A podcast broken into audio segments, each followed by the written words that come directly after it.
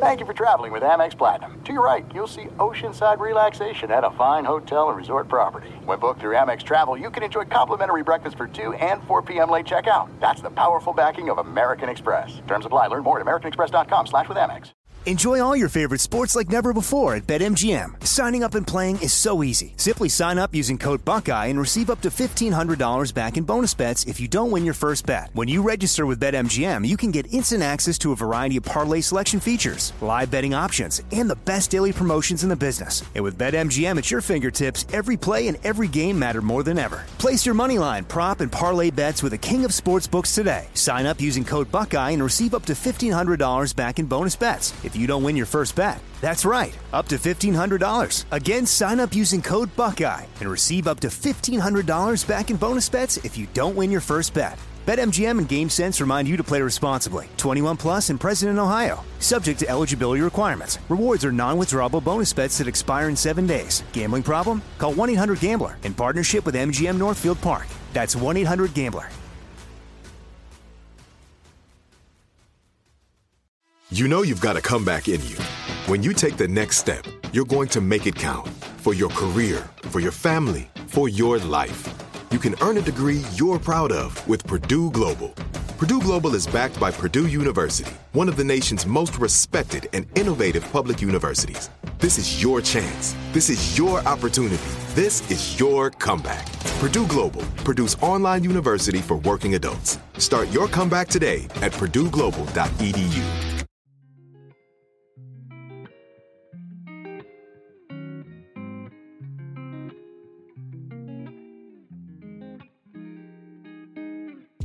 You're listening to the Zone 1 of Walkie Talkie's podcast. I'm Noah Bono, your host.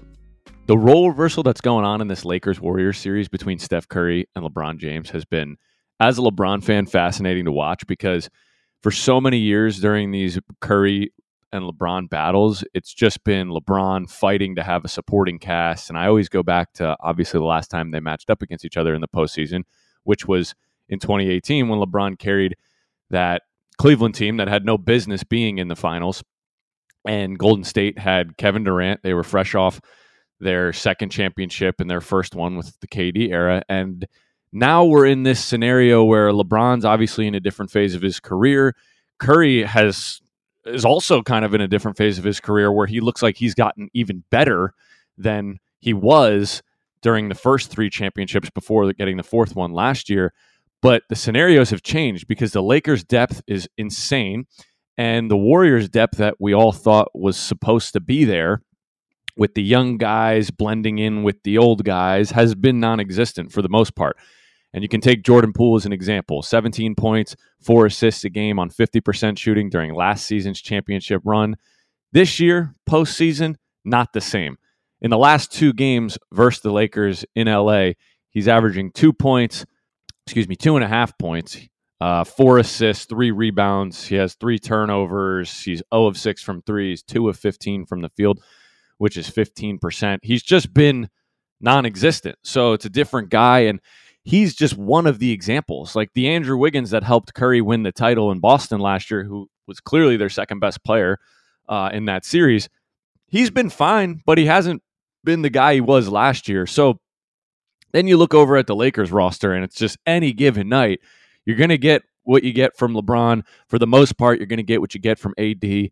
And then it doesn't really matter who the third option is, whether it's D'Lo, whether it's Austin Reeves, Rui Hachimura. Then we saw in Game 4, it was Lonnie Walker. Like, the depth on this team is almost infinite. They're deep, they're big, they're physical, they're strong. They got different bodies they can throw at different people. And I just thought, watching that game in Game 4, and I mean, obviously Curry wasn't great, but like, Clay was bad. Draymond was bad. Poole's non-existent.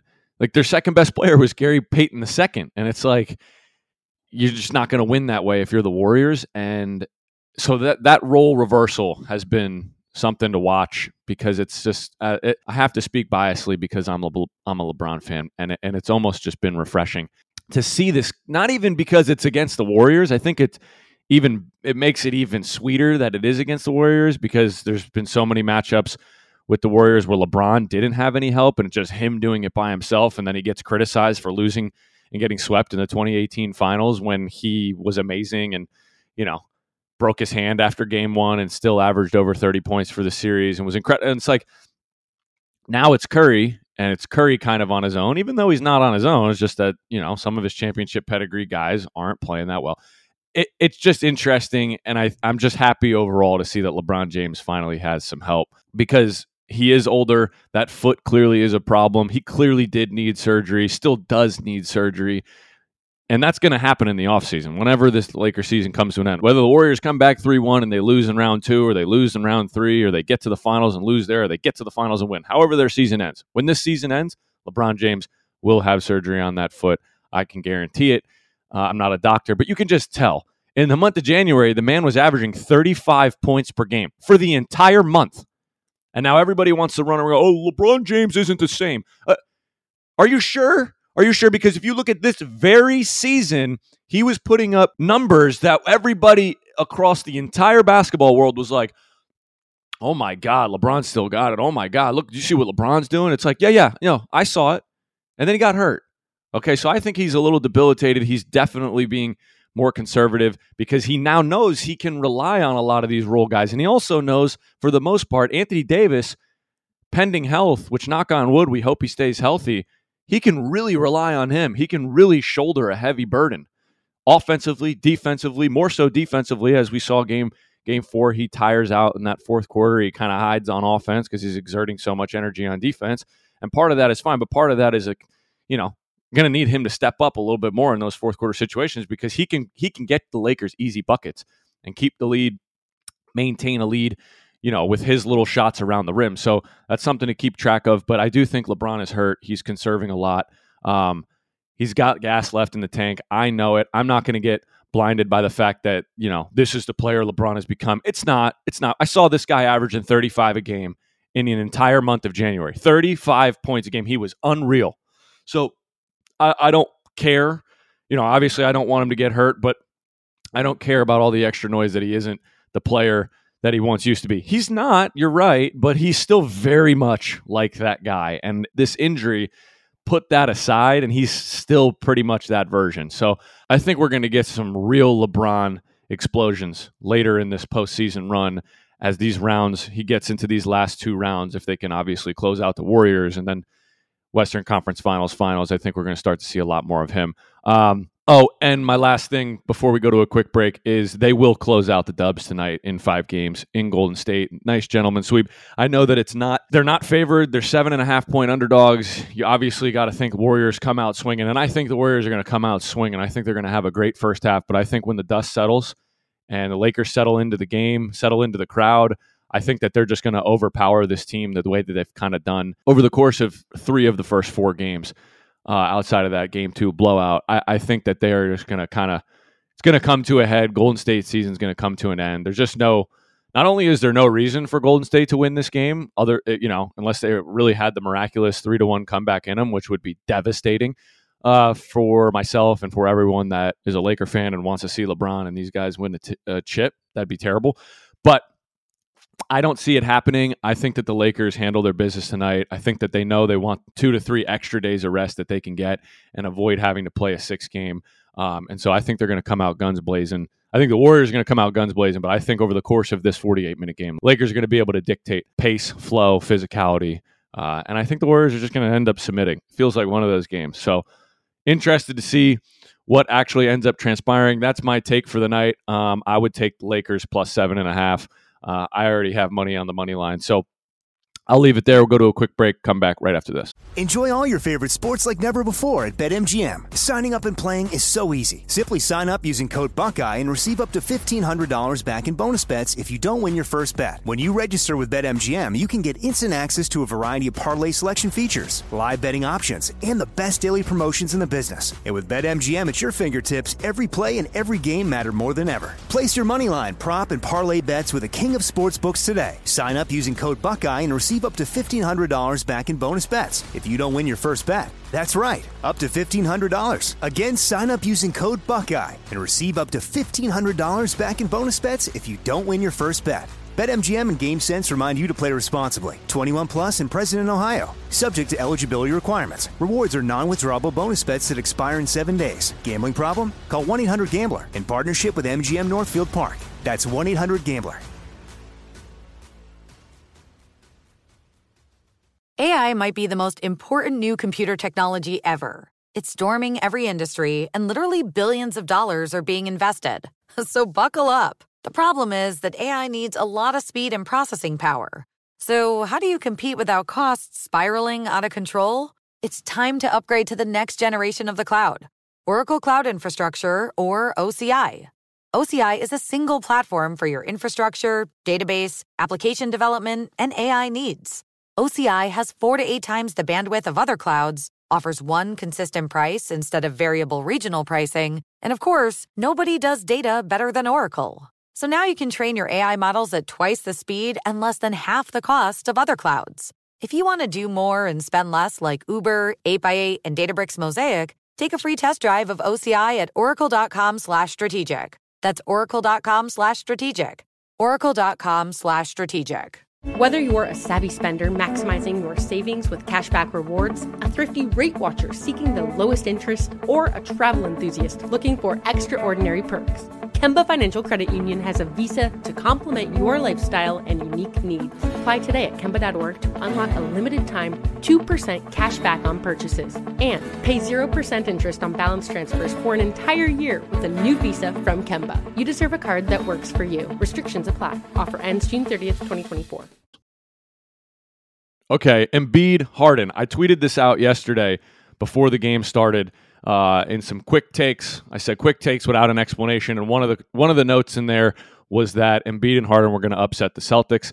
Now, I didn't mean in Game 5, but I did mean in the overall series. But the fact that they were able to take Game 5 versus losing, going down 3-2 and having to win back-to-back Game 6, Game 7, and winning a road Game 7 in Boston, and they were able to take this Game 5 is huge.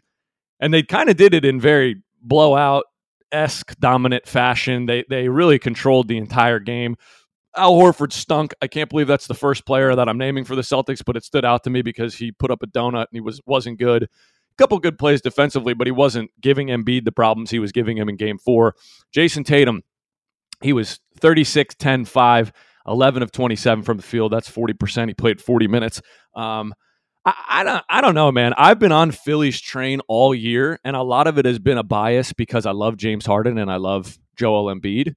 But I mean, aside from the Embiid injury, which is unfortunate that he's even again dealing with an injury in the postseason, I don't know to what extent it was debilitating him. I mean, I know that he obviously had to get his rhythm back, and I don't know what I meant to say. I don't know to what extent this injury is debilitating him on a game-to-game basis. But for instance, last night, 33, 7, and 3, 37 minutes. He was 10 of 23, so a shade under 50%. Well, I guess that's not a shade. 43%, not a shade under. But regardless, the knee is definitely still impacting him to some degree. James Harden had one of his little more conservative games. He was 17, 10, and 8, only took 8 shots, played about 40 minutes, 39 on the stat sheet. But then it was the production that they got from Tobias Harris. Tyrese Maxey had a 30-ball. He was great in 42 minutes. He was 10 of 21. That's a shade under 50%. So I just don't trust the Celtics. I don't really think that the Celtics in late-game situations, in dire, close-game, methodical X and O's, coaches' duels, I don't love, the ability of either coach on both staffs where they're going to, X and O duel it out like kind of what we're seeing with Golden State and the Lakers with Steve Kerr and Darvin Ham.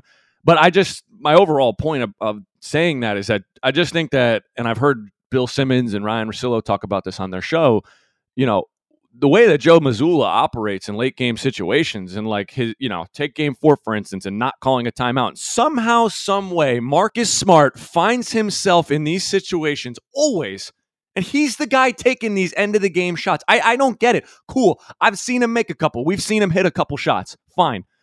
Late-game situations. There's no shot clock. You got the ball.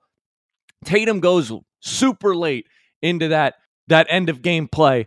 And Marcus Smart takes the shot at the end of OT. It didn't even get the shot off in time. But it's just like, I don't even get it. Like, his involvement late in the game for the Celtics is just way too much. It's way more than it should be. And my point in bringing up Simmons and Russillo is that they argue sometimes that, like, Marcus Smart shouldn't even be out there. And I was listening to him the other day, and they're like, all right, but that's the locker room cancer that probably comes in if you bench Marcus Smart and you play Derek White over him, or you have White and Brogdon out there over him. And it's like, Marcus Smart probably doesn't receive it well. Maybe he does. I personally think he would receive it well. I think that externally he would show support. He would be fine. Maybe internally it would cause a little bit of extra antics and drama. But his involvement late in the game, Joe Mazzulla's play calling and just decision making, like, and the ability or the willingness to just let them free ball it out there almost in late game situations like that, not just call a timeout, not just really hone in on this is what we want to get out of this set. Like, I feel like there's been time and time again this season where they just haven't done that. And it costed them in that game four at the end. And I you know, it's a tough one. I think they can go back to Philly and they could, of course, win game six. They could, of course, win game six. Do I think that they're going to? No, I don't, because I think that Philly knows we can't go back to Boston for a game seven and win that game. So we got to get it done here. We got to get it done now. I think it's dire for Philly to win this game. This is the best chance that they've had to get to the Eastern Conference Finals since they've had this team with Harden. Now, they had some chances in years prior in the late 2010s when they had Simmons, and, you know, they had the second round series in 2018 when they lost to Boston. And there's been a number of other times, obviously the Atlanta series in 2021 when Ben Simmons wouldn't shoot the layup and, you know, Atlanta ends up getting to the Eastern Conference Finals, or in 2019 when they're literally seconds and bounces on the rim away from Kawhi Leonard's shot not going in when they were in Toronto. They had Jimmy Butler on that team. I've felt from the jump this year that this is Philly's season. This is their year. Harden takes the pay cut. They go get PJ Tucker, and Embiid's riding an ultimate high. He's on a revenge tour for not getting the MVP. It's been 2 years in a row coming into this season where it was like, ooh, Embiid's making a strong case for the MVP. Can we give it to him? First year when Jokic won it, Embiid didn't play enough games. Last year, still kind of similar. He didn't play enough games. He had that little 2-week stretch where he was out, and they gave it to Jokic. But this year, he was dominant in all facets. He averaged 33 points a game, led the league in scoring again, and it was his turn to win the MVP, and I felt it. And I just felt the energy with Harden and the positivity with Harden and the optimism of, like, no, like, this is my chance. I want to get this done here. Like, I'll take a pay cut so we can sign him, so we can sign, like, that's all part of what goes into this stuff. And if you want to call it good karma, call it good karma. So I've been on the Philly train from the jump. I have. Now, they've been a little shaky, and James Harden's playoff thing, that's still a real thing. It exists. James Harden in the playoffs, folding, crumbling, and not being that guy is a thing. I mean, it happened in this very series. You go from 45 points in game one, hitting the game-winning shot, to 12 points in game two, and you're 2 of 14 from the field. And then you follow that game up in game three with 16 points, and you're 3 of 14 from the field. So, like, it's happened already in this series. And then he follows it up, of course, with the thrilling 42-point game four game-winning shot. He was fantastic. But so I'm aware that the playoff Harden thing is still very real, and it could come into play here as Boston tries to push this thing to seven and win it in seven. But I'm on the Philly train.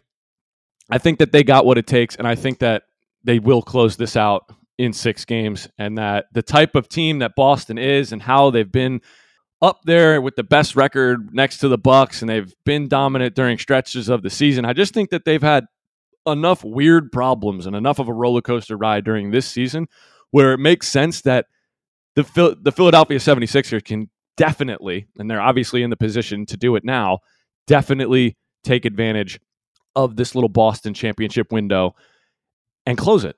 Not fully close it, but close it, because they were in the finals last year. They could have won the finals last year. They probably should have won the finals last year if Jason Tatum plays a little bit better and is more consistent.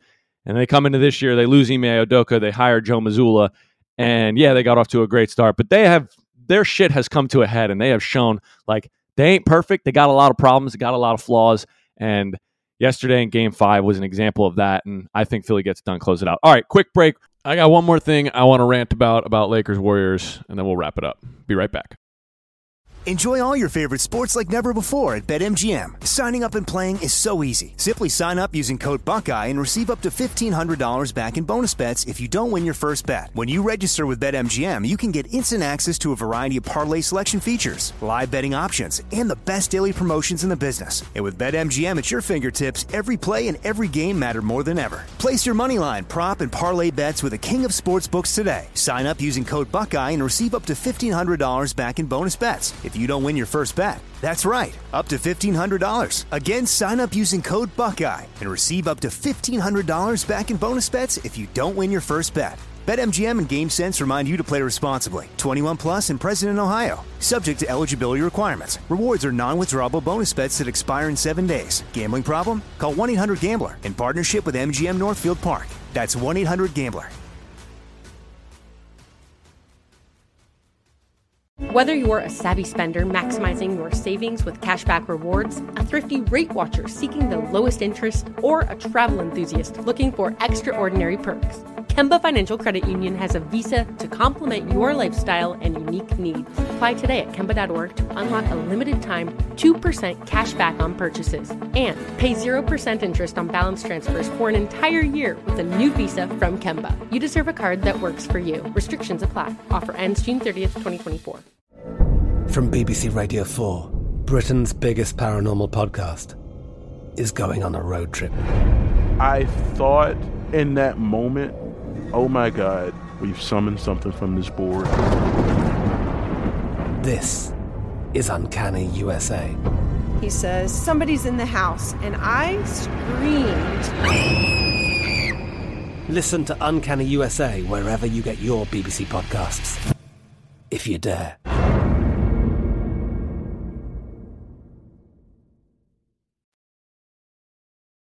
Okay, quickly, back to the Lakers since they play tonight.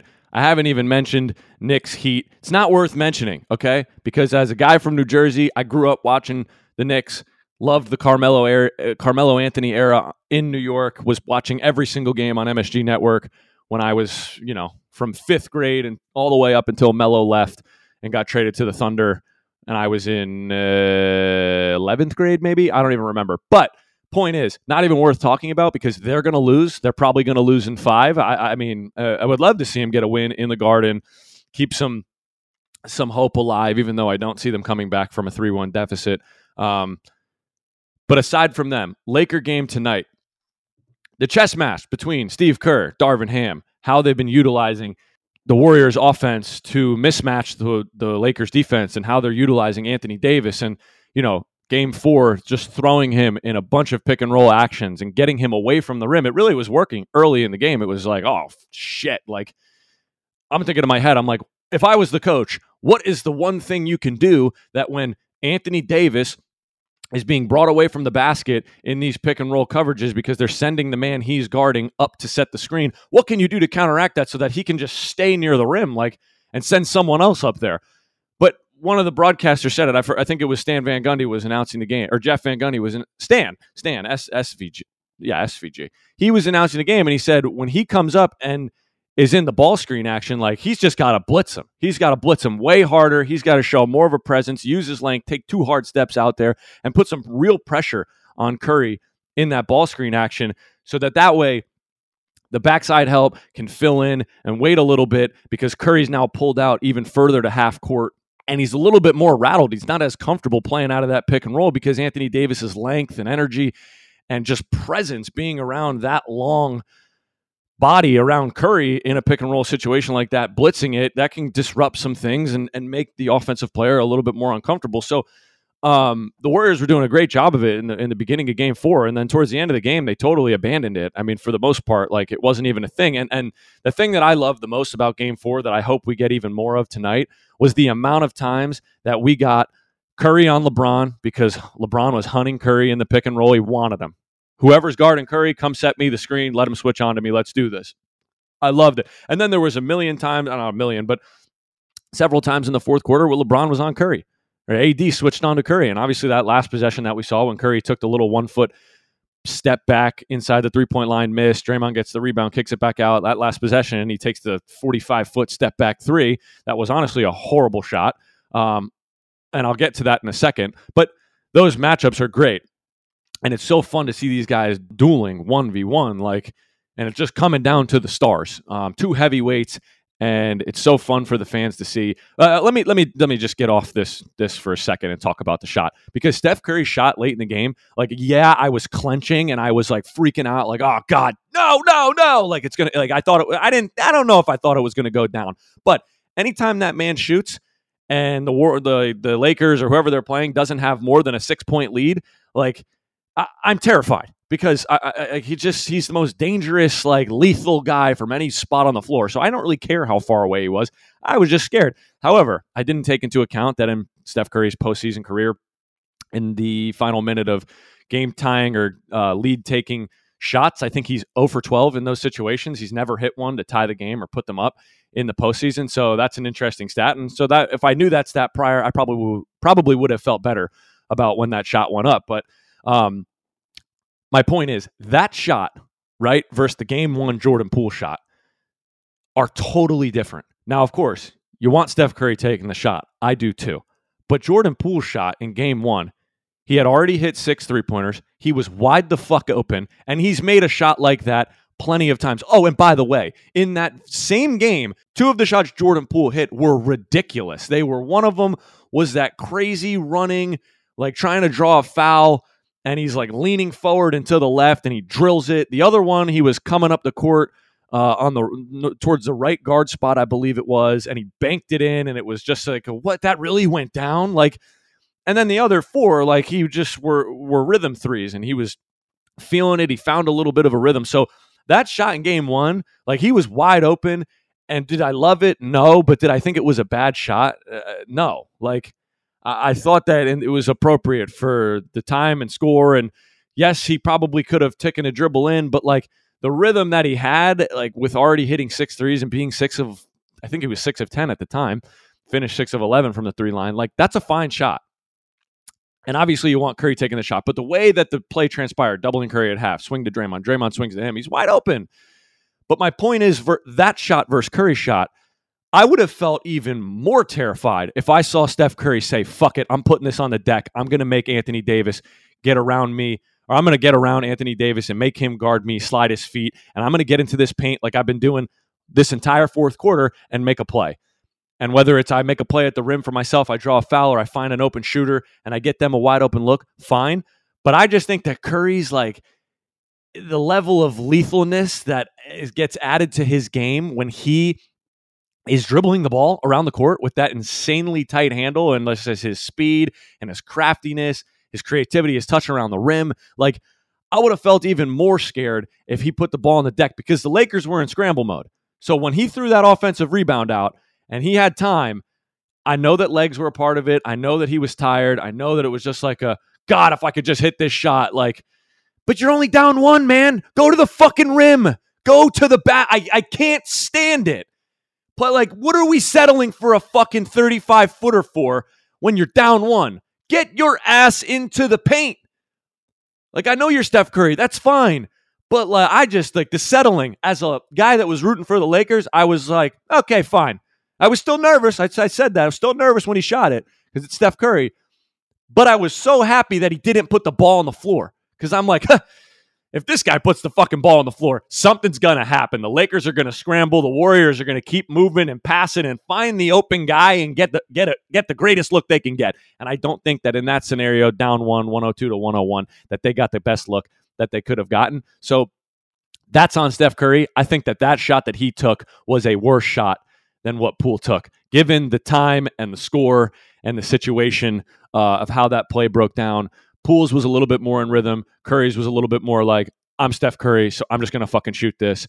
And I just don't think it was the best look that they could have gotten in that scenario. So that's a wrap. Zone 1. See you guys back here throughout the rest of the postseason. Hey, Mo! It ain't game day! It's game time! It ain't game day! It's game time! Hell yeah! Hell yeah! Hell yeah!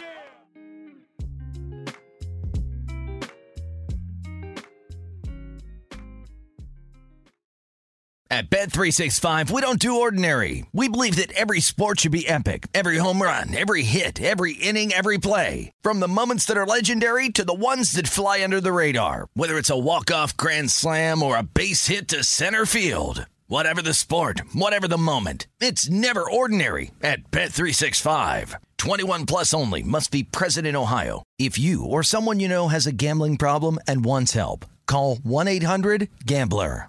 Whether you're a savvy spender maximizing your savings with cashback rewards, a thrifty rate watcher seeking the lowest interest, or a travel enthusiast looking for extraordinary perks, Kemba Financial Credit Union has a visa to complement your lifestyle and unique needs. Apply today at Kemba.org to unlock a limited-time 2% cashback on purchases and pay 0% interest on balance transfers for an entire year with a new visa from Kemba. You deserve a card that works for you. Restrictions apply. Offer ends June 30th, 2024.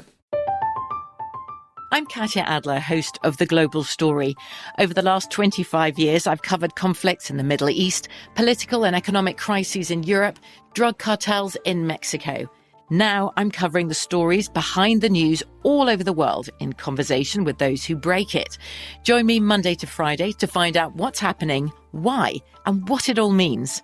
Follow The Global Story from the BBC wherever you listen to podcasts.